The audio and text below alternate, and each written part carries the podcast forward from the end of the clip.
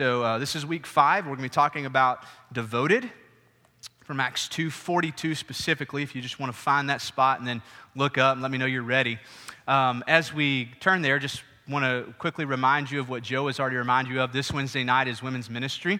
Um, I really don't feel like there's a need to invite you because the attendance has been so amazing for women's and men's ministry this year. However, I do want to let you know if you haven't come uh, on a Wednesday night, uh, women's ministry meets the third Wednesday night of every month. I want to invite you to do so. If you're thinking, I'm not sure if I'm going to come or not, I would invite you just to go ahead and make that decision to come and come expecting uh, to hear from God and to be uh, changed by God and to be encouraged um, by being with God's people. So that's this Wednesday night at 6:30. Acts 2:42 uh, begins with an interesting phrase, and it's really a description of a response. Okay. And there's one word in this phrase that's really going to govern our whole conversation today, and it's the word devoted. Okay?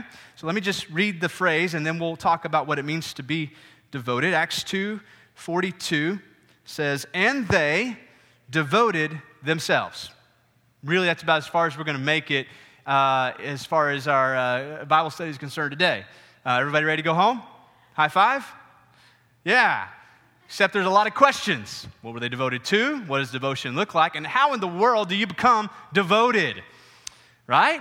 So, like, if I were to poll the audience right now and ask the question, how many of you think you are a devoted person?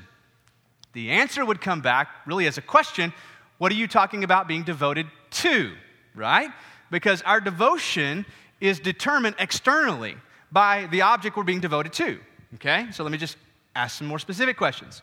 Uh, no raising of the hands. Um, save your confession uh, for you and Jesus. But um, if you think about people who evaluate your life and look at your life from the outside in, um, do people consider you to be a devoted person? Specifically, um, let's talk about marriage. Do the people around you, besides your spouse, uh, consider you to be a devoted person to your marriage?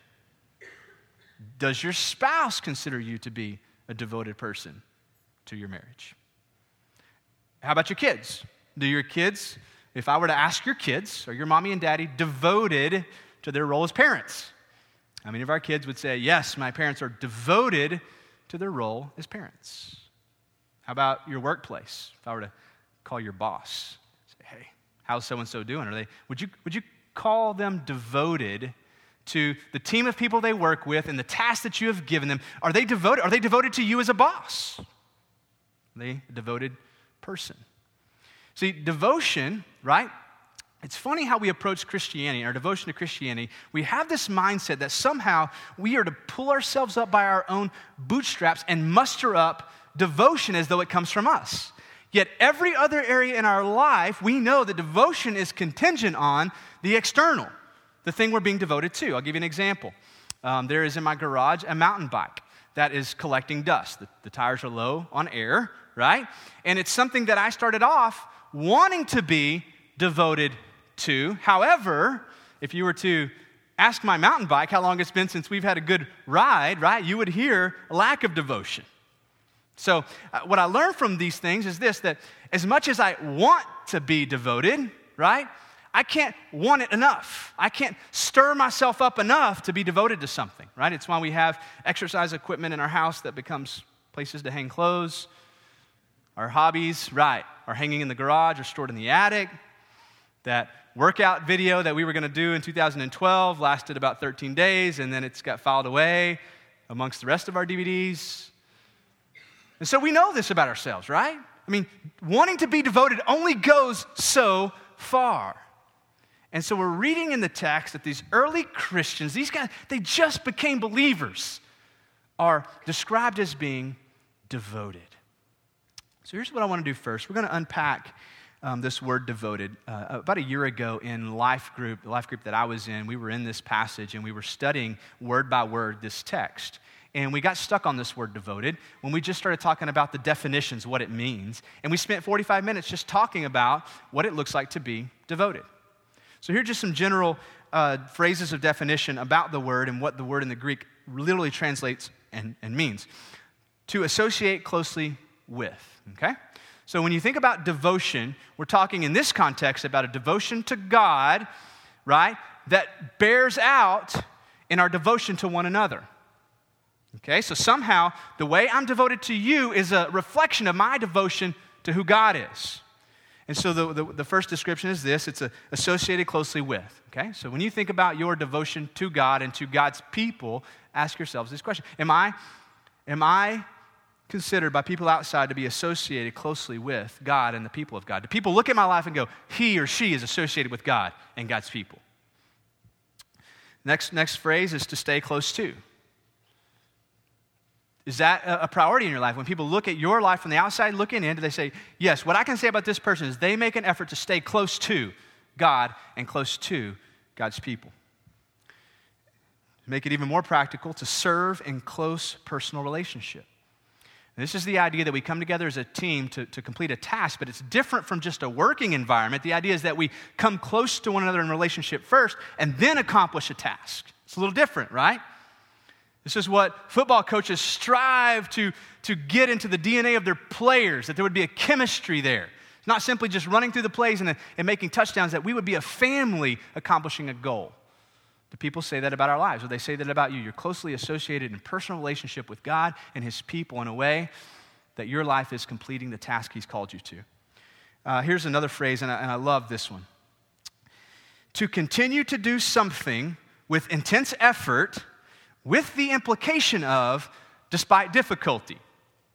That's a lot to pack into one phrase, but the idea is that there is going to be difficulty, but despite that, there's a continuation, a devotion to move forward with intense effort.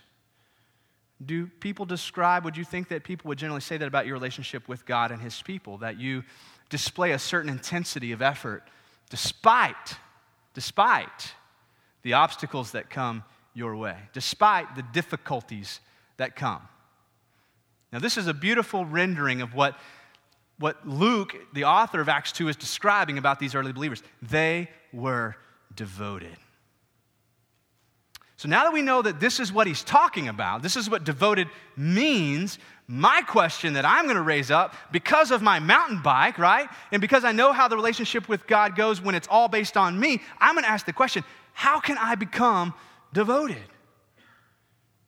Is, is anybody right now feeling that, okay, you're right, it's been eight, nine months since my New Year's resolution? Like, I need some inspiration. I need some motivation. I need something to stir up inside of me to get motivated. How many of us would complete those tasks on the to do list if we could just, right? If we could just get motivated, devoted to them. So the text begs the question where does devotion come from? So, what we're going to do now is we're going to look back at this sermon that Peter just preached, because this is what's happened. The Holy Spirit has fallen on the apostles. Peter stands up and preaches. These are the 3,000 people who just became believers, and now they're devoted.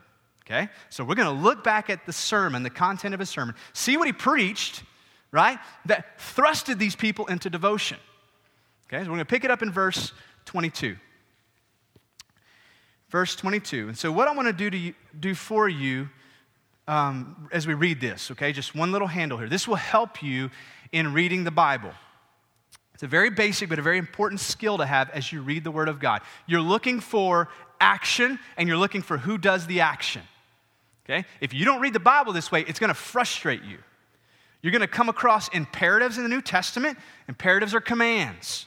And you're going to get frustrated at your lack of ability to complete these commands if you don't understand the way that the Bible reads. Okay? So, what we get throughout the Old and New Testament is this that every imperative, what's an imperative? Every command is based on an indicative. Okay? You've probably been told when you read a therefore in the Bible, you ask the question, what's the What's the therefore therefore? Okay? I'll ask a deeper question. Why are there so many therefores in the New Testament? This is the reason why. Before you get the imperative of what to do, we get this beautiful explanation of who we are and where we are and what has been done to us. Therefore, live this way. Therefore, put off the old self. Therefore, commit yourself to the task. Every imperative is rooted in indicative. Like if you read the New Testament, one of the most brutal authors is James. If you read James, you know he's just like pulls no punches, he cuts to the point. This is, this is right, this is, this is not right, do this. He's very imperative driven. However, you read verse 1, you read uh, chapter 1 1, chapter 1 18. In between his commands are stitched together these beautiful indicatives because we're now bondservants in Jesus. Because of the grace Jesus has poured out on our lives, these beautiful indicatives. Therefore, live this way, talk this way, do these things, okay? The, the Ten Commandments, right? Most popular place to go find imperatives, chapter 20, Exodus. What do you get in 19?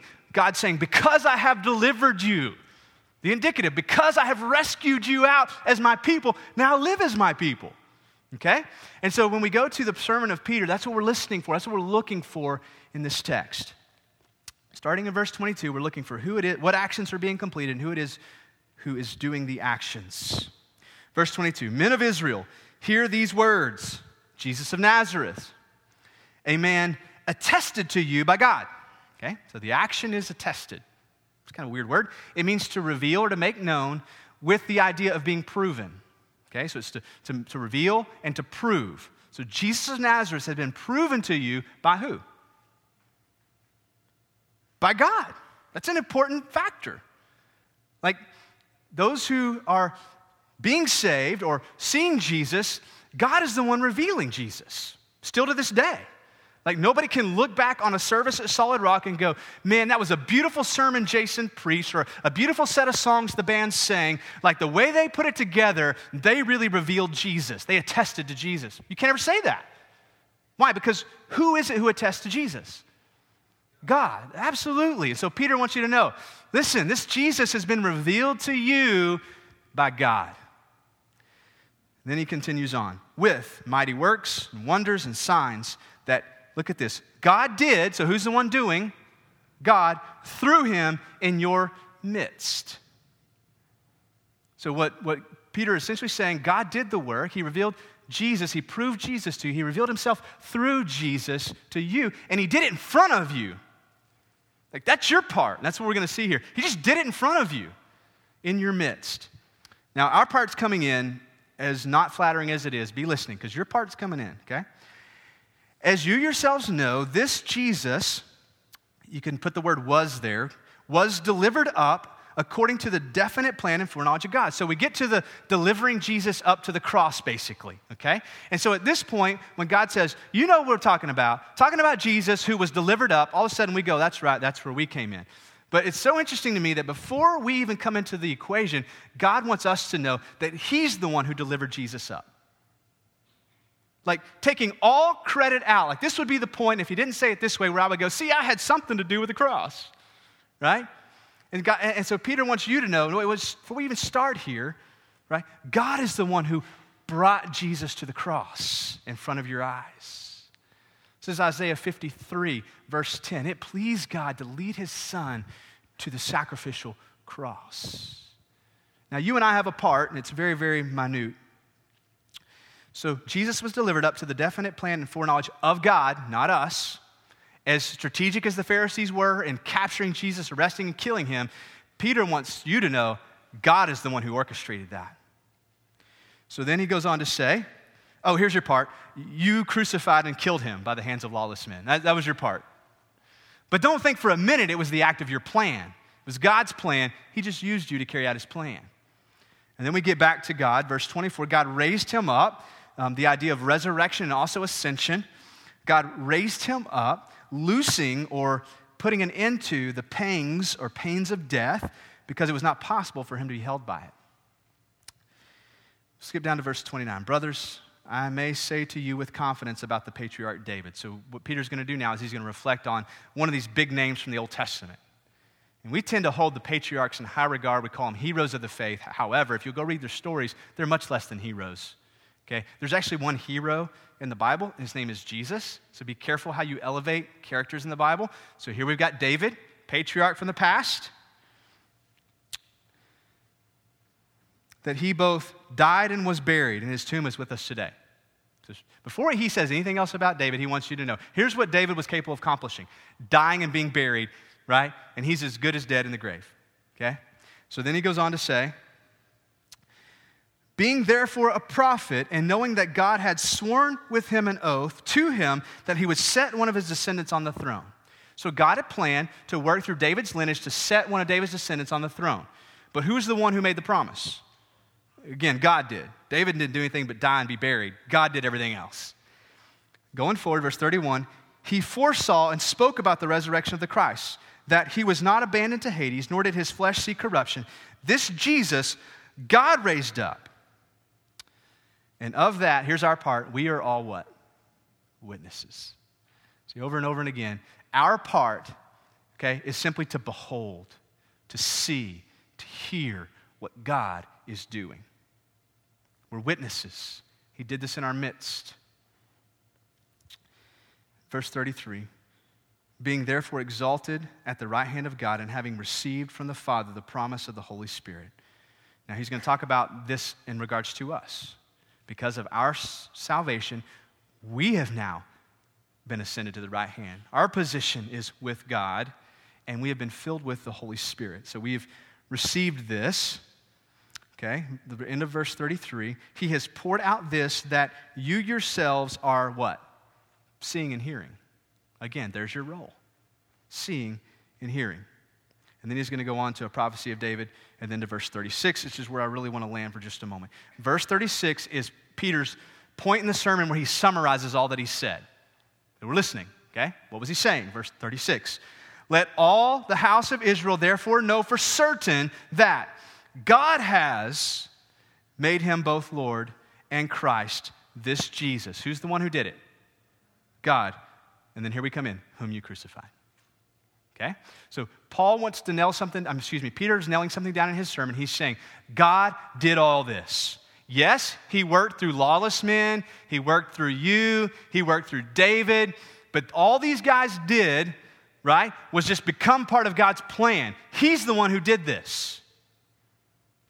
He's the one who revealed this to you. All right. I want to look for just a moment at a few other passages from the New Testament so that you and I can see this is not just a one term time occurrence of here's what God did and here's how people responded. Okay? I just shared with you earlier, looking for indicatives to explain the imperative. So let's do that for just a minute and look at some of the things that God has done. Um, Ephesians 2, if you want to turn there. Uh, turn to this passage often. It's a, it's a beautiful 10 verse explanation of the work of God Paul wrote to the church in Ephesus where he just really explicitly explains our salvation. And so, verse 1 of chapter 2 in Ephesians says, And you were dead in your trespasses and sins. That's your part in salvation. Like, I don't, like, dead men don't do anything. Like, I mean, think about that. Even if a dead person is brought back to life physically, somebody else has to do it. Whether you use the electronic paddles and, right, clear, or mouth to mouth resuscitation, you're doing the pumps, whatever it is, somebody else has to bring that person back to life. Dead men don't bring themselves back to life, okay? And so that's where Paul starts in Ephesians 2. You were dead in your trespasses and sins. But look at verse 4. But God, being rich in mercy, because of the great love with which He loved us, even when we were dead in our trespasses, look at this. He made us alive together with Christ. Who is the one doing that? God is. He is the one doing it. He made us alive. Verse 5 Even when we were dead in our trespasses, He made us alive together with Christ. By grace you have been saved. Verse 6 And you've been raised up with Him and seated us with Him in the heavenly places in Christ Jesus. Verse 7 So that in the coming ages He might show or display the immeasurable riches of His grace and kindness towards us in Christ Jesus. Verse 8 for by grace you've been saved through faith. Oh, faith. There we go. I get to bring something to the table. No. And this is not your own doing, it is the gift of God, not the result of works, so that no one may do what? Boast. Verse 10 For we are his workmanship. He's working on us, created in Christ Jesus for good works, which God prepared when? Beforehand that we should walk in them. Do you not see this over and over again, this rich indicative? God is the initiator here. He's the one doing the work in you. Which gives us great hope when we come to passages like Acts 2:42 and we hear that this early church was devoted and we're like, I want to be more devoted, right? So what do we do? We go, oh, you know what? I'm going to wake up tomorrow. I'm going to set my alarm 30 minutes early, right? And I'm going to muster up my own devotion and I'm going to be more devoted tomorrow. How does that work out? From the moment the alarm goes off, we're already not devoted. And there's this tension between what I want to do and yet what I don't want to do. See, it's not enough just to try to stir that up within yourself and pull yourself up by your own bootstraps and become determined to the task and I'm going to be devoted to God. Like, how many of us would honestly say, I wish I could be more devoted to God? I wish I could be more devoted to God's people. We haven't even got to the people outside the church yet, the devotion to them. And so in this passage, we read this and we go, whoa, somehow this initiates with God. In Titus, Paul's writing to Titus, young pastor, and uh, he talks to Titus about what to teach, sound doctrine. In verse, uh, chapter 3, starting in verse 3, Paul says this to Titus For we ourselves were once foolish, disobedient, led astray, slaves to various passions and pleasures, passing our days in malice and envy, hated by others and hating one another. That's the opposite of being devoted to God and devoted to each other, right? So he's explaining this dead in trespasses issue. And it, and it played out like this we, we didn't like God, we hated God, and we hated each other. Okay? So, but then he moves forward. He says, verse 4 But when the goodness and loving kindness of God our Savior did what? Appeared. He saved us. Not because of works done by us in righteousness, but according to his own mercy, by the washing of regeneration and the renewal of the Holy Spirit. All right. So here's what I want us to see so far that, first of all, our salvation is initiated in God. Nobody woke up saying, you know what, I think I just want to be more religious with my life. I'm going to come to God and figure out how to be saved. Like, even the thought of wanting to do that is initiated by God, right? And so, it's not a matter of me deciding, ah, I think I'll pick Christianity over Buddhism, or I'll pick Christianity over something. You know, I'm just going to become a Christian today. The initiation of our salvation is in God. Okay? So then we move into this idea of being devoted. And I, and I look at passages like 1 John 4, um, I think it's 19, 1 John 4 19, where John says this, and he's like the expert on love. This is the disciple whom God, Jesus loved. He says this, verse 19, we love because, why? Because he first loved us. And, and you read that in context to those two chapters, chapter 3 and chapter 4. John is blasting the church for not loving one another better. Like he's just throwing out these imperatives, imperatives, imperatives, imperatives. Love each other, right? And he, he makes it plain. You're not taking care of each other's needs. Don't come and pretend like you love each other. And by the way, if you don't love each other, you don't really love God. He's just blasting them with these imperatives. Verse 19 is the indicative. Here's why he is so strong in this. Here's why he's so insistent on loving one another. Why? Because God first loved us. So here's, here's what we know devotion is initiated by who? God.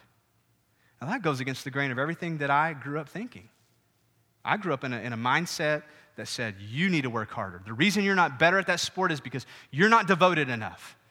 Some truth in that. Problem is what? I can only be so devoted, right? Like, I, I, I, like the idea of riding a mountain bike. I actually enjoy doing it once I get there. However, just wanting to isn't enough, is it? Right? Just wanting to get in shape isn't enough. Just wanting to do better in my relationship with God is not enough. So our devotion initiates in God. When we ask the question, where does devotion come from? Devotion originates in, in God. Um, this, is, this is over and over again in Paul's theology when he teaches about salvation, Romans 5, um, verse 6. For while we were still weak, at the right time, Christ died for the ungodly. So while we were weak, he died. If you read it, verse 8, for God, but God shows his love for us in this, that while we were still sinners, Christ died for us. Like he wants you to get that in your mind. God initiated this. God initiated this. Our devotion to God initiates in God. There's a second layer to this I want you to see. And uh, in 1 Corinthians 12 3, we'll, we'll throw this on the screen, you can see it. Uh, Therefore, I want you to understand, this is Paul, that no one speaking in the Spirit of, Spirit of God says Jesus is accursed. That's a no brainer. Okay? So, what he's saying is if anybody gets up and says, Jesus be cursed, you can never say it's the Holy Spirit speaking. But the flip side of that is this and no one can say Jesus is Lord except in the Holy Spirit. Okay? And so what we're going to see is not only does God initiate devotion, he fuels it with his own spirit in us. Like it's both happening. Okay? Let me, let me illustrate this for you um, with the relationship between myself and my oldest son, Hudson. If you wonder why I use him a lot, like there is something um, inerrant in the relationship between a father and a son. Um, at the moment God called himself father, that bears out an illustration for us, okay? And so when I think about Hallie and I and our um, relationship with Hudson, he's at a place right now at five where he will come to us, um, not very often, but he will, he will, on his own initiative, say he loves us. Okay? Parents, really, I mean, is there anything more beautiful than that? Like, eh, when it's not attached to, can I have a piece of candy? Okay?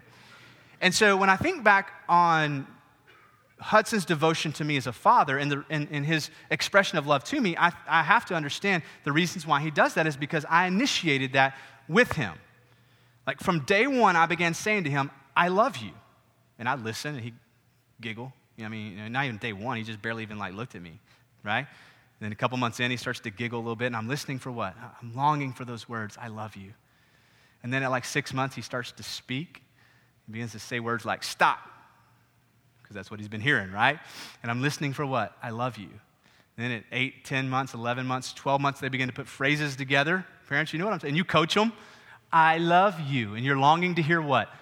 I love you back. Even if you coach them in it, it feels good, right? And then at 12 months, 13 months, 14 months, 15 months, they begin to initiate phrases, and, and we're still longing to hear this from Calvin. Like we, we're just, we're, we're helping him articulate the words love, love you. Okay, now you say it. I love you. And he's like, no, daddy. You're like, that's not at all what I told you to say. And we're longing to hear that which we're teaching him to say. Now think about that. But my love for Hudson and my love for Calvin is not just initiated in what I say, it's also initiated in what I do. Like, there's that whole, it's cute when they poop at the beginning thing, that only lasts so long. Like, by poop number three or four, you're like, this stinks. Like, when are we to start doing this in the potty? I'm tired of changing this, right? And that crying at night, it's cute at first when you hear their, right, they're using their vocal cords and you're, it's so cute. That only lasts so long. You're like, please, shut up. Daddy needs to sleep. But let's think about this, right? So what do I do when, when he's crying? I, I get up with, with, I got up with Hudson and, and I spoke to him, I rocked him, I sang to him, I prayed with him. Okay? What was my goal? To get him to quit crying. However, I could have got him to quit crying physically. I'm not trying to I'm just think about it. I could have, but I didn't. Why? Because I love him. I began to display love to him by what? Being in relationship with him, talking him through it, singing to him, doing anything I could to get him to quit crying. He began learning as an infant, Daddy loves me. He began hearing as an infant, Daddy loves me. And how I long for the day where he returns it, right? And expresses it to me. But who initiated that? I did, right? I did. So God initiates love and what he does for us. This is what Paul's point is, what Peter's point is. Here's what God's done. Here's what God has done. But it gets more beautiful than that. Like, there's a second part of that that, that Hudson has begun to express in, as, he, as he sees the way I interact with him. And I'm going to show you a picture of something in my office. I'm jumping ahead, Rick. Uh, this is a picture of my office. If you've been in there, this is what it looks like. There's a door uh, that has all these drawings from Hudson on it, okay? And so let me just give you background. Um, Hudson comes with me after school to work many days of the week. And, uh, and so we do this reward system. And, and however, sometimes um, if he uh, hasn't done what he's supposed to be doing, like followed his imperatives, there'll be discipline, right? As a good parent. So like I'll, I'll begin to take things away from him. He's like, well, then what can I do? I'm like, here's some blank paper and a pen. You don't even get colors. You can, you can draw. And I'll never forget this day. I think all these came from the same day. Um, I was sitting there in my office working, and he just one by one kept bringing these pictures to me. He set them on my desk, set them on my desk, and then he's like, "Daddy, can I have a can I have a nail I'm like, you're not going to be nailing to my wall, bro. How about some tape? He's like, okay. And so he's like, where can I tape them? I said, well, you can tape them to that door. Okay, he's in trouble. And he's bringing these pictures to me, and I'm letting him tape them to the door. And all the while, I mean, he's, he's thinking he's impressing me. Right, parents? And, and on some level, there's a gratification. Like, I'm joyed in this. Like, I'm, I'm enjoying listening to him interpret the drawings for me and putting them on the wall. Like, I enjoy that. However, if these came from your kids, I mean, I love your kids on some level. Really, I'm going to be like, not impressed right? Because the drawings aren't that good. It's not his talent that caused me to put those on the wall, is it? It's not the fact that he's been good that causes me to put those on the wall, is it? You know why I put those on the wall? Because I'm good. Now, as imperfect as that illustration is, God the Father, right? He accepts our gifts. He accepts our devotion, right? He accepts the best we can bring. Why? Because, because our gifts are good? I mean, seriously, no. Because we've been good? No. Because He is good. Because He is good. See, this is the root of our devotion to Him. Because what He has done for us and because of who He is. Devotion is initiated by God Himself. I want to read something to you. This is out of um, Charles Spurgeon. If you know who Charles Spurgeon is, he was a famous preacher. And uh, somebody later on, I think after he passed away, compiled excerpts from his sermons into a devotion book called Mornings and Evenings. And it's, it's uh, set up by the calendar year. You can go there and, like, whatever today's date is, you can go read the devotion for today. There's a morning devotion and an evening devotion. Okay, I just pulled an excerpt from the June 28th morning reading on something that Spurgeon preached at one point in time concerning, concerning all this. It begins this way The Holy Spirit turns our eyes entirely away from self. So think about that. I've got to get better at just uh, turning my eyes off of myself and looking to God. And Spurgeon would say, The Holy Spirit turns your eyes off of you onto Himself. He tells us that we are nothing, but that Christ is all in all. He tells us we're nothing, but Christ is all in all. Look at this. Remember, therefore, it is not thy hold of Christ that saves you, it is Christ. Now, think about that. He's going to begin talking about this idea in our minds that we have a hold of Jesus in our salvation. Okay? So we've grasped a hold of him, and he's going to say, Your hold on him isn't what saves you. Look at what he says. It's not thy hold on Christ that saves thee, it is Christ. It is not thy joy in Christ that saves thee, it is Christ. It is not even faith in Christ, though that be the instrument. Ephesians 2 8. It is Christ's blood and merits. Therefore, look not so much to thy hand with which thou art grasping Christ as to Christ. So, as you think about your relationship with Jesus and you've got a hold of him, what Spurgeon wants you to do is to look past your hand and see him.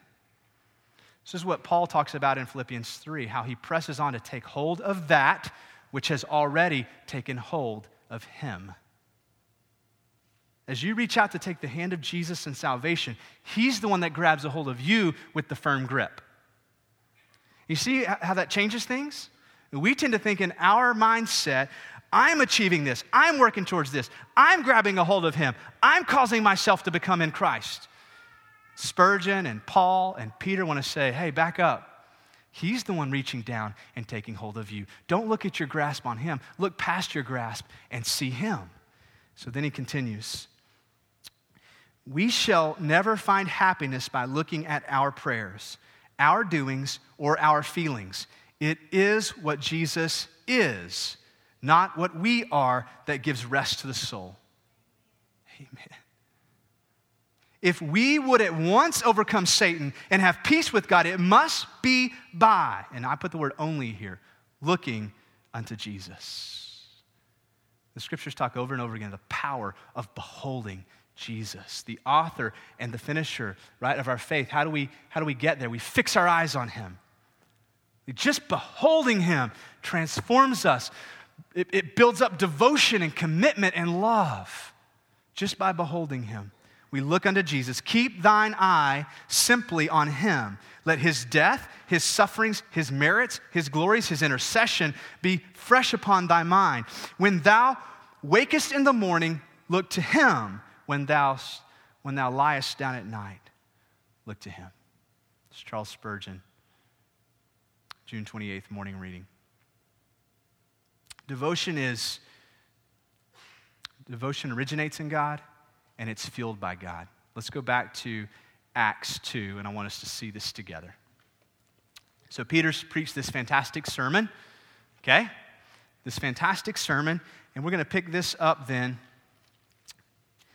in verse 37, okay? So, 36 summarized it.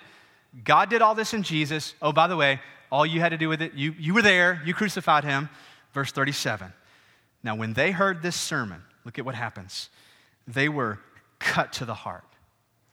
This beautiful word literally means to feel conviction with no solution. I'll tell you what I believe. I believe this is the Holy Spirit of God right now. As Peter proclaimed the gospel, the Holy Spirit began to work in them and convict them, cut them to the heart, and look at their response. Brothers, what shall we do? And what a fantastic question. All we need to know is what to do. What to do. And I love Peter's response. What do we do? Peter said to them, verse 38, repent. Okay? Repentance is literally the process of taking your eyes off of the world and sin and things that are not glorious and turning to behold something that is glorious and holy, which is Jesus. That's what repentance means, literally turning. It's not just saying, I'm sorry. It's not just confessing sin. It's saying, I'm turning away from that to this. Like, that's the most effort we get in this whole process of just turning away and looking at Jesus. But then he goes on to say, repent and be what? Baptized. Now, that's such an important part of this text. The last two weeks, we've been talking and teaching on baptism and the symbolism that we uh, see in baptism. And it's like we can't get to the end of the symbolism, right? So I taught on it for a week. We came back last week. We had eight baptisms. Brought out, the text brought out more implications of baptism symbolism to the part where when you cheer when somebody comes up, you're symbolizing the angels in heaven cheering at salvation. And, but it just keeps going. Like, I didn't see this until I read this text this week. Do you, do you notice that nowhere in the scripture does anybody baptize themselves? You wonder why Jesus didn't baptize himself? Part of it was the prophecy, but God's the one who came up with the prophecy and designed baptism to happen a certain way to display a certain thing. Like that moment of letting go of the sides, right? And, you're, you're completely at the mercy of somebody else, okay? And somebody else is baptizing you, right? It's a beautiful symbolism that it is God who saves. Be baptized. Don't go baptize yourselves, be baptized. Be saved.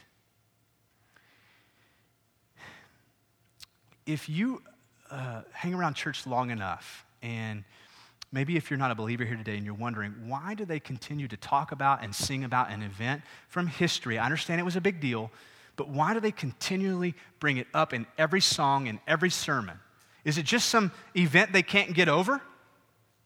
Okay? Now, part of it is that. Okay? It, that's not all of it. Part of it is that. Part of our expression is worship as we think back on the cross and we behold once again both the cruelty and the beauty of what Jesus did in love on our behalf on the cross, his death, he was buried and he resurrected. As we, as we think back on that, as we meditate on that, as we sing about that, that does well up worship inside of us. Like there is part of it that we just can't get over that. Okay? But there's a second part of that. You see, it's not just a past event, right, that did something to us or for us. It is a past event that continues to work on us. If anybody is transformed here today to be more like Jesus, it's the results that were accomplished on a past tense event. That's why we continue to bring it up. We continue to sing about it and preach about it. It's not just because we can't get over it, that's part of it, but it's because we understand that in that past tense work, Jesus continues to work on us. Even our devotion here today. If anybody's going to leave here more devoted to Christ, it's because you have beheld more clearly the work of Jesus on the cross. I can only motivate you for so long. I don't even try to be a motivational speaker. I mean, you high five me on the way out, and then by the end of lunch, you've forgotten everything I say. I mean, my, my goal is to do something that's powerful. And so, you know what I can do? All I can do is say, God, let them see Jesus more clearly than I can proclaim him. So I get up here to teach. I my prayer is, God, preach a better sermon than I'm capable of preaching, that they might hear the words of God, because that's where the life transformation is going to come from. It is a past event, and it continues to wreck us in a good way and change us today. And so, repent and be baptized. Look at verse 41. I love this.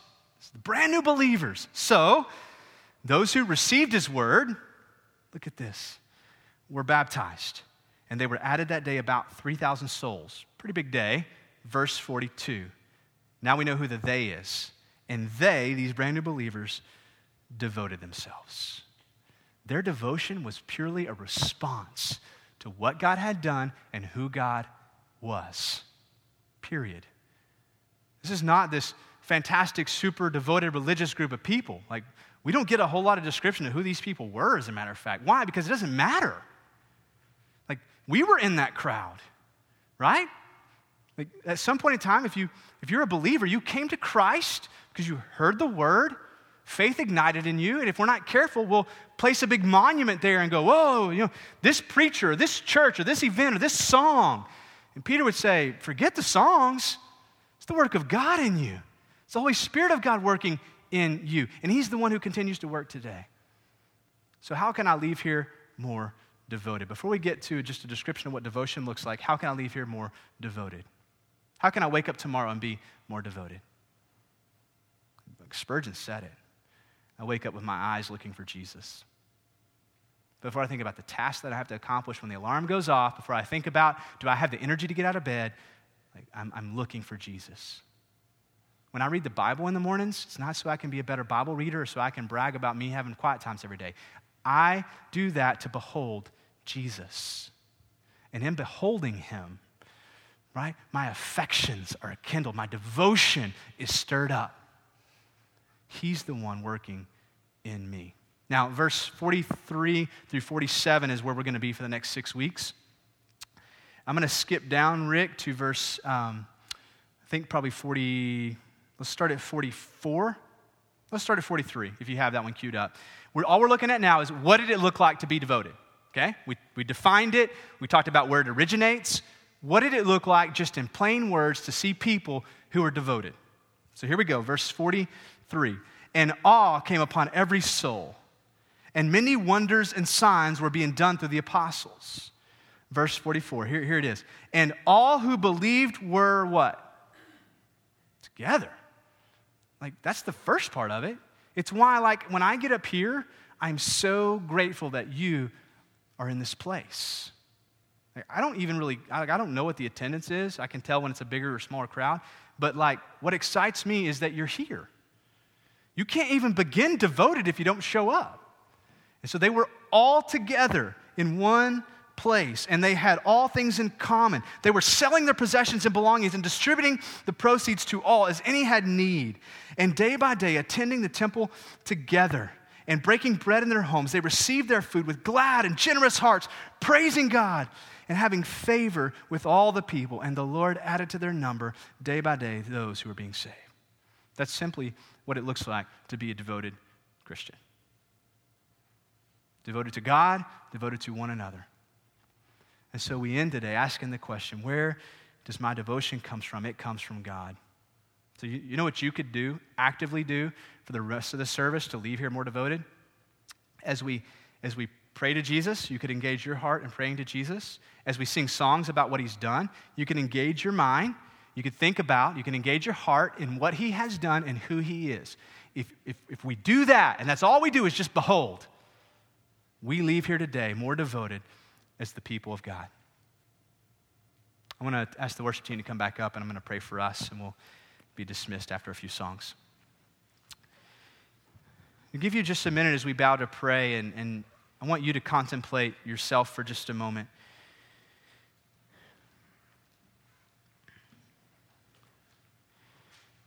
I want to begin where I started today. Um, are, you, are you a devoted person?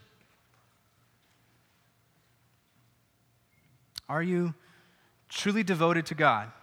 Are you truly devoted to His people?